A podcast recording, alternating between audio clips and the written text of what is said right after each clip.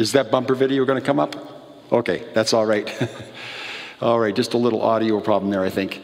I don't know about you, but I'm worried, concerned about the state of the church in the world today. I don't think I'm alone in that observation. And I'm not saying that because of the marginalization that we feel as Christians in a post-Christian culture. That is a concern. You know, whenever you feel like, you know, when we feel as Christians that we're being pushed aside and that somehow we've lost our influence. We should be concerned about that. And what happens when the church gets pushed to the margins, it can cause some of us to become desperate, to turn the tide back to what we once thought was a Christian nation. But in doing that, we can easily lose the soul of the church and the heart of the gospel if we're not careful. So I am worried about that. I'm concerned about it. One thing we do know about the gospel is the way that the gospel proceeds is not because we impose our will upon people, but we use persuasion, and particularly the persuasion of love. But some of the trends that we're seeing today in our world tell me that we are in danger of losing sight of who we are as the people of God. We're in danger of that, and what it means to be a follower of the carpenter of Nazareth. I'm concerned that we're in danger of losing the heart of the gospel if we're not careful, and what it means to follow the one who said, "Take my yoke upon you and learn from me, for I am gentle and humble in heart. I am meek and humble."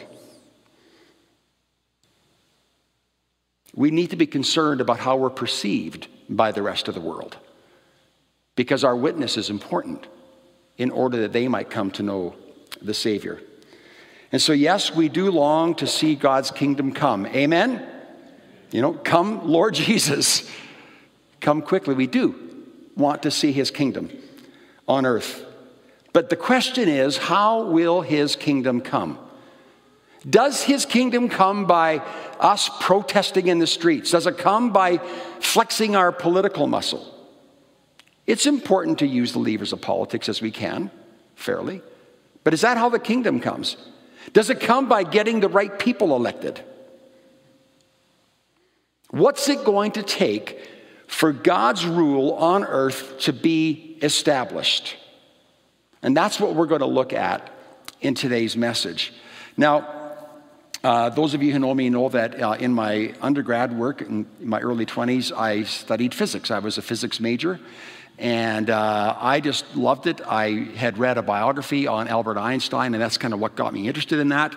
And just a few years ago, I bought a big tome. It was a biography by the author Walter Isaacson, who's written a number of biographies of famous people, and he did one on Einstein that was published, I don't know, 10 years ago or whatever, and I read that. And just recently, over my Christmas break, I decided to try reading it again. And I've been doing that, and it's been really interesting, because in rereading this, it just reminded me of how the thinking of Albert Einstein, particularly his special theory of relativity and his general theory of relativity and gravitation and all that, how it really turned the world of physics completely upside down. And what we learned from him, you know, like curved space, the space-time continuum. Those of you that watched Back to the Future know that term. But there, you know, just the idea of time dilating as things move closer to the speed of light and all that kind of stuff. And you're going like, this is really strange. And then the quantum world of subatomic particles is a very, very strange world. And what it tells us is that reality isn't always as it seems on the surface, that there are powerful forces at work that we cannot see or perceive, that we know nothing about, that the true nature of God's creation is counterintuitive, and that God has introduced and did introduce physical plot twists to the people that study these things. And in the same way, God's kingdom is counterintuitive. Things aren't always as they appear on the surface. And so it should not surprise us that when we read the Gospel of Mark, to find some plot twists along the way and to actually be somewhat confused about it. So as we open the Gospel of Mark in the New Testament, it's the third of the Gospels, and it's the second. Matthew, Mark, Luke, and John is the second one. And if you open it, and if you were to read it for the first time, suppose that you grew up in an irreligious culture, and your family, your home, the country, and they knew nothing about Jesus. They knew nothing about Judaism. They knew nothing about Abraham, Isaac, and Jacob. That's why you didn't know anything. And you just happened to find Mark's gospel and started to read it. You would be struck immediately by the sheer force of his personality and by the power of his words and his deeds. He spoke with authority, and he backed it up by his works of healing and the miracles and setting people free from oppression and so on. And that spoke to his divinity. And Jesus always seemed to get the last word over his critics. And he had a lot of them. And so as he was preaching about the coming kingdom, the reader reading this, watching what Jesus was doing, reading about it and listening to his words, would have expected that Jesus would soon usher in his kingdom on earth. That's exactly what his disciples thought was going to happen. So those first 8 chapters, that's what you would expect. But that's not what happens. Early in Mark's gospel, we get a bit of a hint that there's going to be a plot twist, where it tells us in the beginning of Mark chapter 3, verse 6, it tells us that his critics, his enemies, wanted to kill him. And they began some nefarious plot to somehow execute him or assassinate him. And so in those first 8 chapters, we see Jesus' works of power. But then we get to verse 27. And this is where Jesus, after they followed him for a time and seen everything that he says and does, and he says, so who do people say I am? And then he says, who do you say I am? Who am I? Who am I to you? And Peter very boldly says, you are the Messiah. In Matthew's gospel, he adds, the Son of God. And Jesus said, you're right. Bless you. He said, flesh and blood did not reveal this to you. No human taught this to you. This was revealed by my Father in heaven. There was a spiritual insight, an epiphany that Peter got that came through the Holy Spirit. And that marked a new phase in Jesus' ministry. When Peter called Jesus the Messiah, we don't know that he really knew or believed at that time that Jesus was the Son of God. But we do know that Peter, like any Jew, would have believed that Jesus, if he was the Messiah, would have been the true king of Israel, and he would be the final heir to the throne of David, and he would reestablish Israel as a world power. That's what the Jewish people believed, that Jesus, not Jesus, but the Messiah would come and rebuild the temple, defeat God's enemies, restore justice and righteousness on earth, and establish his kingdom. But then Jesus, in the next section of Mark chapter 8, turns that whole thing on its head. So up until this part of the gospel, the first 8 chapters, and this is what Pastor Trent said last week in his message, we've been learning about the power of the kingdom. Now we're going to look ahead to the path of the kingdom. And this is what it says in Mark 8:31, the words of Jesus. It says, he then began to teach them that the Son of Man must suffer many things and be rejected by the elders, the chief priests, and the teachers of the law, and that he must be killed and after 3 days rise again. What? We're used to hearing those words. They're familiar to us, even if we don't take them seriously. When he said that to them, we got to understand, they were on their way to Jerusalem. Jesus knew what was waiting for him in Jerusalem. He knew there was a cross waiting. They didn't. They thought there was power and kingdom waiting. And he's starting to talk about betrayal, suffering, crucifixion, death. He says that I'm going to be rejected by the elders, the chief priests, the teachers of the law. I'll be killed and 3 days rise again. That is a serious twist in the plot. See, they had pinned all their hopes on him in the coming kingdom. And now he says this. So what we need to know as Christians is that the cross, the crucifixion, is the central event of Jesus' life. Everything pointed towards that. The entire Bible pointed towards that, beginning in Genesis chapter 3. Jesus knew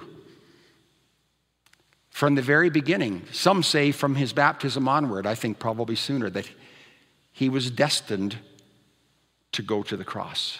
There was a hint of it to Mary in the writings in Luke chapter 2.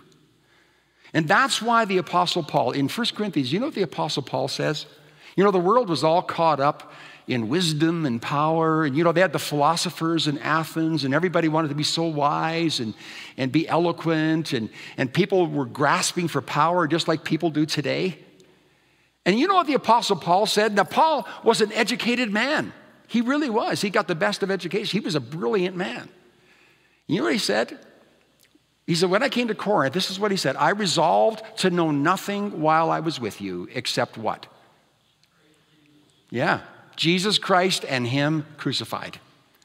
When I came, I just kept it real simple. I wasn't trying to be profound. It was the cross. Now, we know he did talk long and had long speeches because somebody fell asleep and fell out a window. And anyway, we do know he talked long, but basically it all boiled down to Jesus Christ and him crucified. You cannot separate Jesus from the cross. Amen? We can't say, well, we follow Jesus, but we don't follow the cross. That goes together. So the path, this is what I want us all to remember. The path to the kingdom is the way of the cross. The path to the kingdom is by way of the cross. God's kingdom is subversive. It's mystifying. It's paradoxical.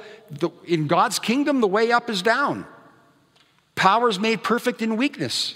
To be first, you have to become last. To be great, you must become servant. To find life, you must lose it. So we shouldn't be surprised at the confusion of the disciples, because this talk of betrayal and suffering and death seemed to come out of nowhere. Had they listened to the prophets, they would have understood. So Jesus' words were disruptive to their hopes and their dreams. And so when Jesus talks this way, the Apostle Peter, who just said, "You're the Messiah." Now, when he said that, Peter did bless him. He said, "Good for you, Peter." But then Peter turns around and says to Jesus, "No, Jesus, this can't happen to you. That's not how the story unfolds. You don't usher in the kingdom, Jesus, by letting them kill you. You need to fight back. What you need to do is march into the temple and take it over." Now, he didn't say that, but I imagine he might have thought that. So just like today, people in Jesus' day had a tendency to project their own hopes and dreams onto Jesus. And Peter and the others thought crucifixion is not the way to success or power. And what they didn't understand, and what we often fail to understand, is that Jesus' suffering and death are the heart of the gospel. There's a cross behind me. And when you look at that cross, that represents for us, it's a symbol that represents for us the love of our Father in heaven through our Lord Jesus Christ. That's what it took for God to rescue us. And it becomes a symbol. That becomes the symbol of God's rule. The path to the kingdom is by way of the cross. And so Jesus overturns all their false expectations. He jars them with this talk of betrayal, suffering, and death. But then he confuses them even further with the next statement, and this is the focus. And this is what he says, and these will come up on the screen, I hope. They'll come up on the screen. Are we there? Okay. And he says, calling the crowd to him with his disciples, he said to them, if anyone would come after me, let him deny himself and take up his cross and follow me. Now, hang on. We go, yeah, I've heard that before. To them, not only was it disruptive and shocking when he talked about his own death, now he says, you also must come and die with me. Look at the next verse, verse 35. For whoever would save his life will lose it, but whoever loses his life for my sake and the gospel's will save it. Next verse. Please, thank you. For what does it profit a man, a person, to gain the whole world and forfeit his soul? What if you gain the whole world, but then you do it at the cost of forfeiting your soul? What can you give in exchange for your soul? Keep going in the next verse. Whoever is ashamed of me and of my words in this adulterous and sinful generation, of him will the Son of Man also be ashamed when he comes in the glory of his Father with the holy angels.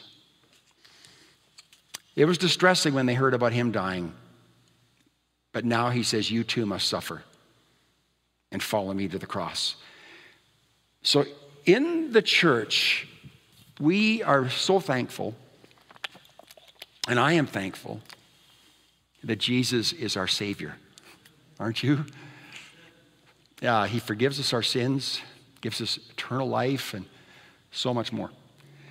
But he isn't only our Savior. And I'm going to use a big word, but it's the perfect word. He's also our exemplar. And if you look it up, exemplar, in the dictionary, it actually means a role model, somebody that we should imitate. And you go, well, we're not called to imitate. Yes, we are. It's in the Bible. We are supposed to imitate Jesus. We're supposed to imitate him as dear children. He's not just our Savior. He's our exemplar. He's our role model. That's why it says in Romans 8:31, he is the firstborn among many brothers and sisters. He's the first, and we follow in his steps. Verses 35 to 37, if we look at verse 35 for a second, he says, if you seek to save your life, you will lose it. There's an irony there, isn't there? You don't find your life and the meaning of your life by clinging to it. You find it by losing it, he says. You know that old hymn, The Old Rugged Cross? Many of you know that. So I'll cherish the old rugged cross. I will cherish the old rugged cross till at last my trophies I lay down. I will cling to the old rugged cross and exchange it someday for a crown. Do we cling to life, or do we cling to the cross? There's a book written called The Irony of the Cross. And I just want to read you a little bit about a summary that was given about this book. And I'm quoting, it says, the cross of Christ is the greatest irony in the history of the universe. This book puts the shock back in the cross by highlighting the ironies of Christ's death.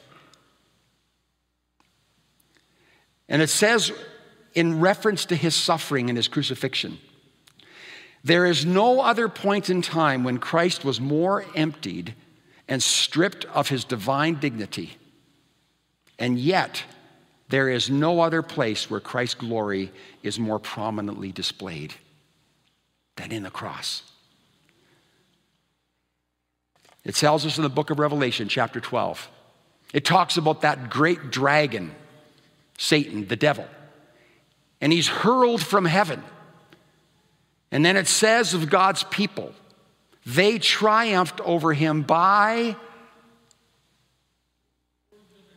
Yes. Before that, it says the blood of the Lamb, Terry. Yeah. They overcame him by the blood of the Lamb and by the word of their testimony, and they did not love their lives even to the point of death. That's what it means to follow in the way of the cross. So given the current state of our world, with this political and social upheaval, we need to hear a message like this more than ever. We need to live this message. Our salvation, the kingdom will not come. Our salvation will not come in power politics, but in the weakness of the cross. And Jesus, in verse 38, he warns of the peril of refusing the cross. Now, people can sit here and say, well, I don't refuse the cross. Well, let's see. Are we ashamed of the cross? Jesus said, if you're ashamed of me or my words, I'll be ashamed of you before my Father in heaven. Are we ashamed? Am I ashamed? Are you ashamed? Not just of the name of Jesus, but are we ashamed of what the cross represents? Because he said, if you're ashamed of the cross, you're ashamed of me. So how do we respond when we don't get our way? When we don't get what we want?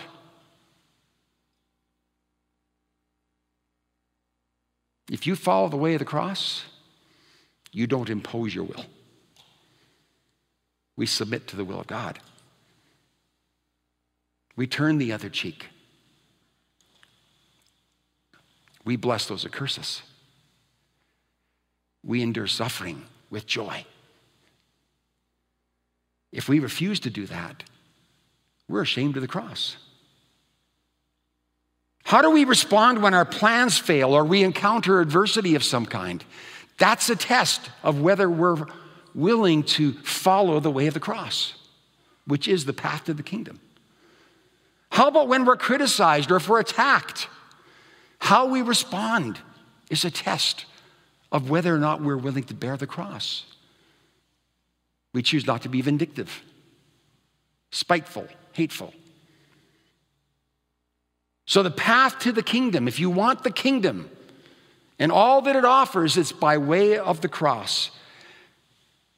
So I wonder if we understand the significance of this moment in history that we're living in.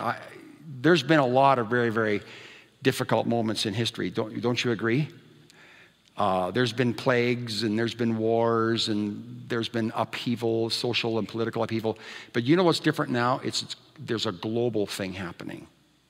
We live in a global network, and news travels fast. And one thing, China sneezes and Canada gets a cold. You know what I mean? It doesn't matter what happens way over there. It also affects us. It's more serious in that way. And we need to understand the times in which we're living and why these words matter in a time like this. Things in our world today are coming to a head.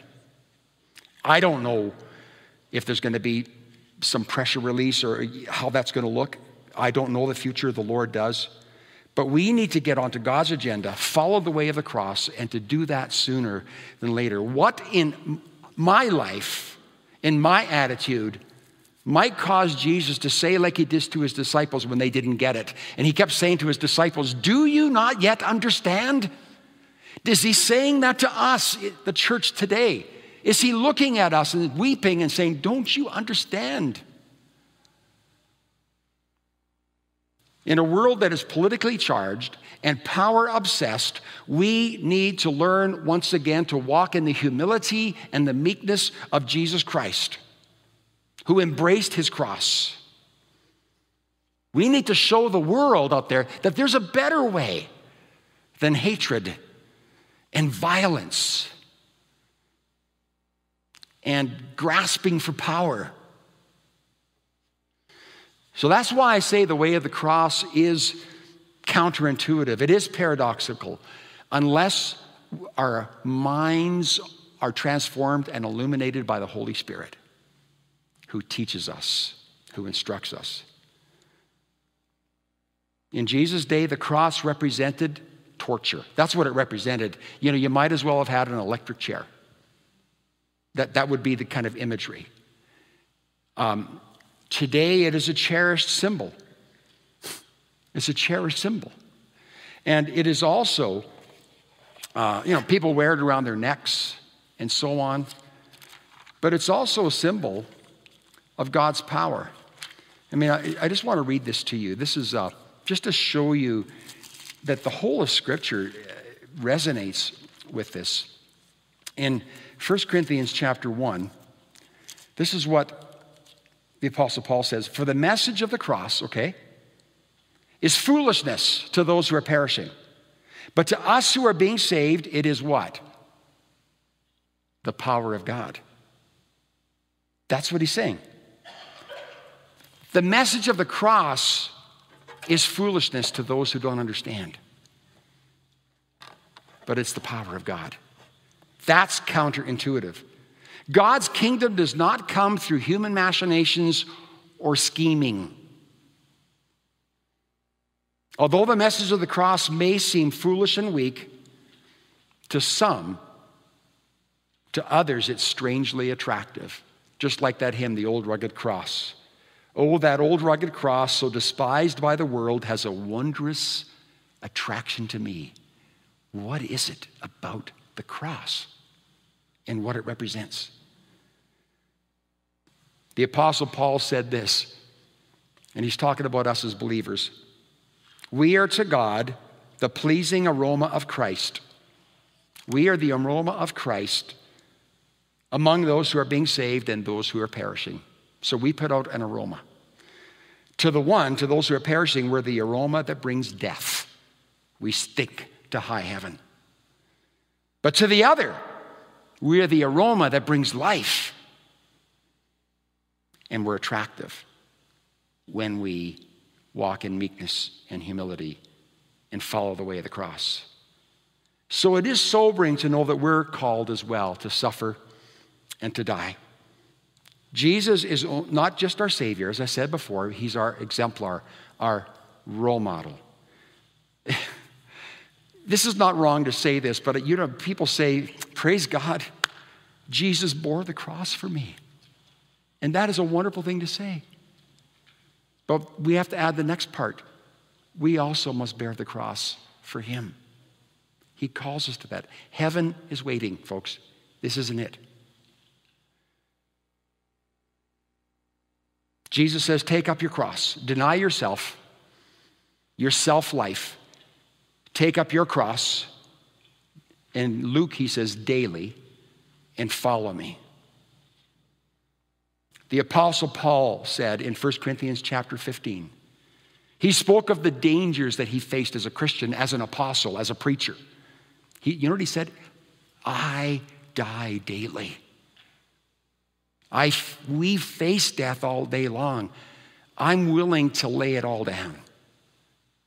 The crucified life is something that is every day. It's every moment. We experience it when we're confronted with our own selfishness, with our pettiness, with our selfish ambitions, with our desire to be praised. Jesus set his face to Jerusalem. He knew from the beginning this was his destiny, to go to Jerusalem, not to go to church, but to go to a cross. The Apostle Paul was perhaps in all of history, perhaps he was the greatest follower of Jesus. And you know what he said? When he was saying goodbye to the Christians in Ephesus after being with them for a few years, it was very emotional. And he said this to them before he said his farewell. Now, compelled by the Spirit, I am going to Jerusalem. Jesus was compelled by the Spirit to go to Jerusalem, just like he was compelled by the Spirit to go into the wilderness to be tempted. So Paul says, I am compelled. He said, I don't know what will happen to me there. But he said, the Holy Spirit warns me in every city that prison and hardships are facing me. However, my life means nothing to me if only I may finish the race and complete the task. The Lord Jesus has given me the task of testifying to the gospel of God's grace. And then when they argued with him on the beach and they were trying to dissuade him and say, no, Paul, don't go. It's dangerous. He said, why are you weeping for me? You're breaking my heart. I'm called to this.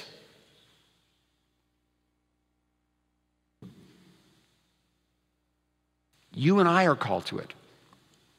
Dr. Falk, David Falk in our church, told me about the church in Iran. Some say that the greatest Christian revival right now in the world today is in Iran. In Iran.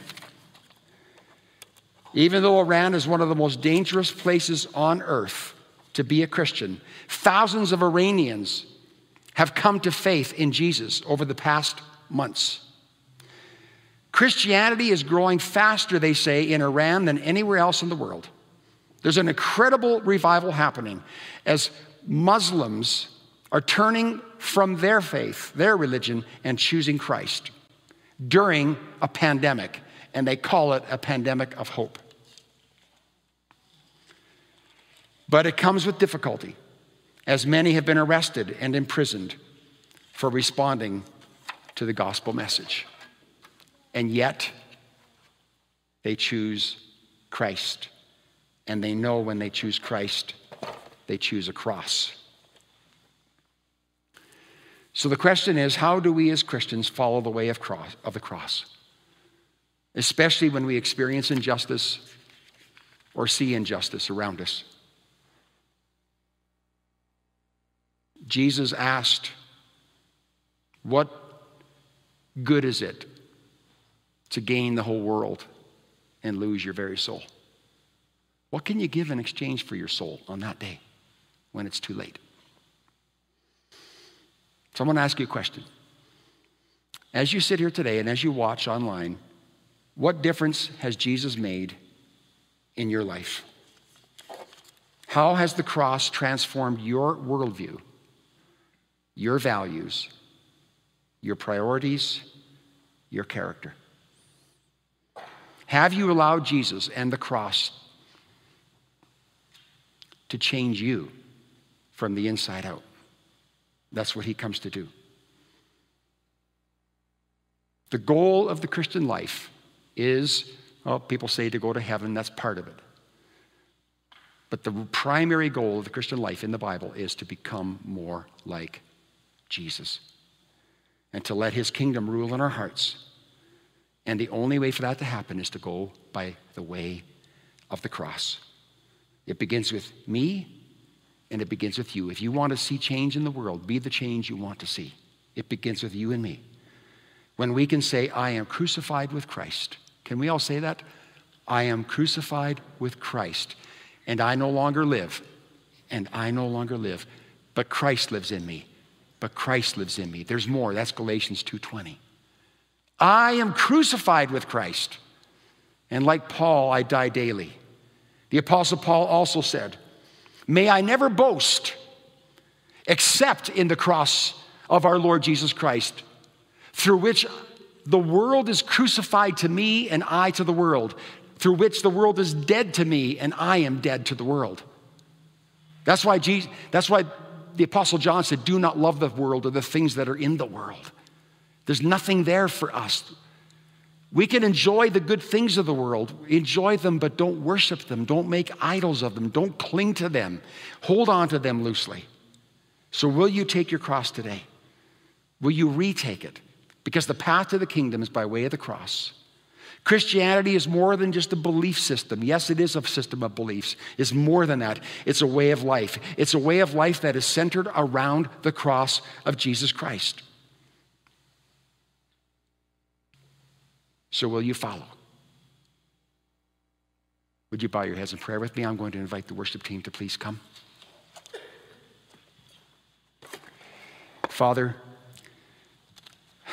I thank you today that you sent Jesus to come into this world, this broken, fractured world that is filled with upheaval and uncertainty, that is filled with vice and hatred and schism.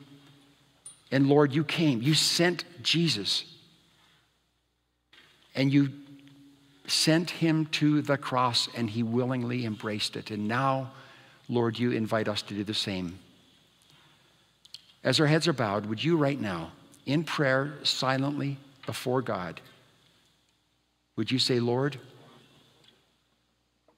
I deny myself. I deny my right to myself. The right to have my way, to get my way.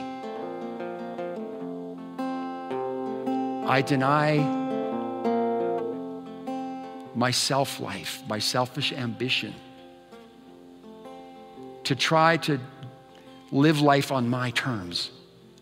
But instead, Lord, I want to live life on your terms, because what you have for me is so much better than what I could ever plan and hope for myself. So I deny myself. I take up my cross, and I will follow you. Teach me to follow you. Teach me the way of the cross, the path to the kingdom. And right now, before we close in prayer, if there's one thing you can think of that's been holding you back, something you've been clinging on to, would you now let it go? Would you say, Lord, I let this go. I repent of it. I confess it. I repent of it. I turn away from it. I let it go. I lay it down.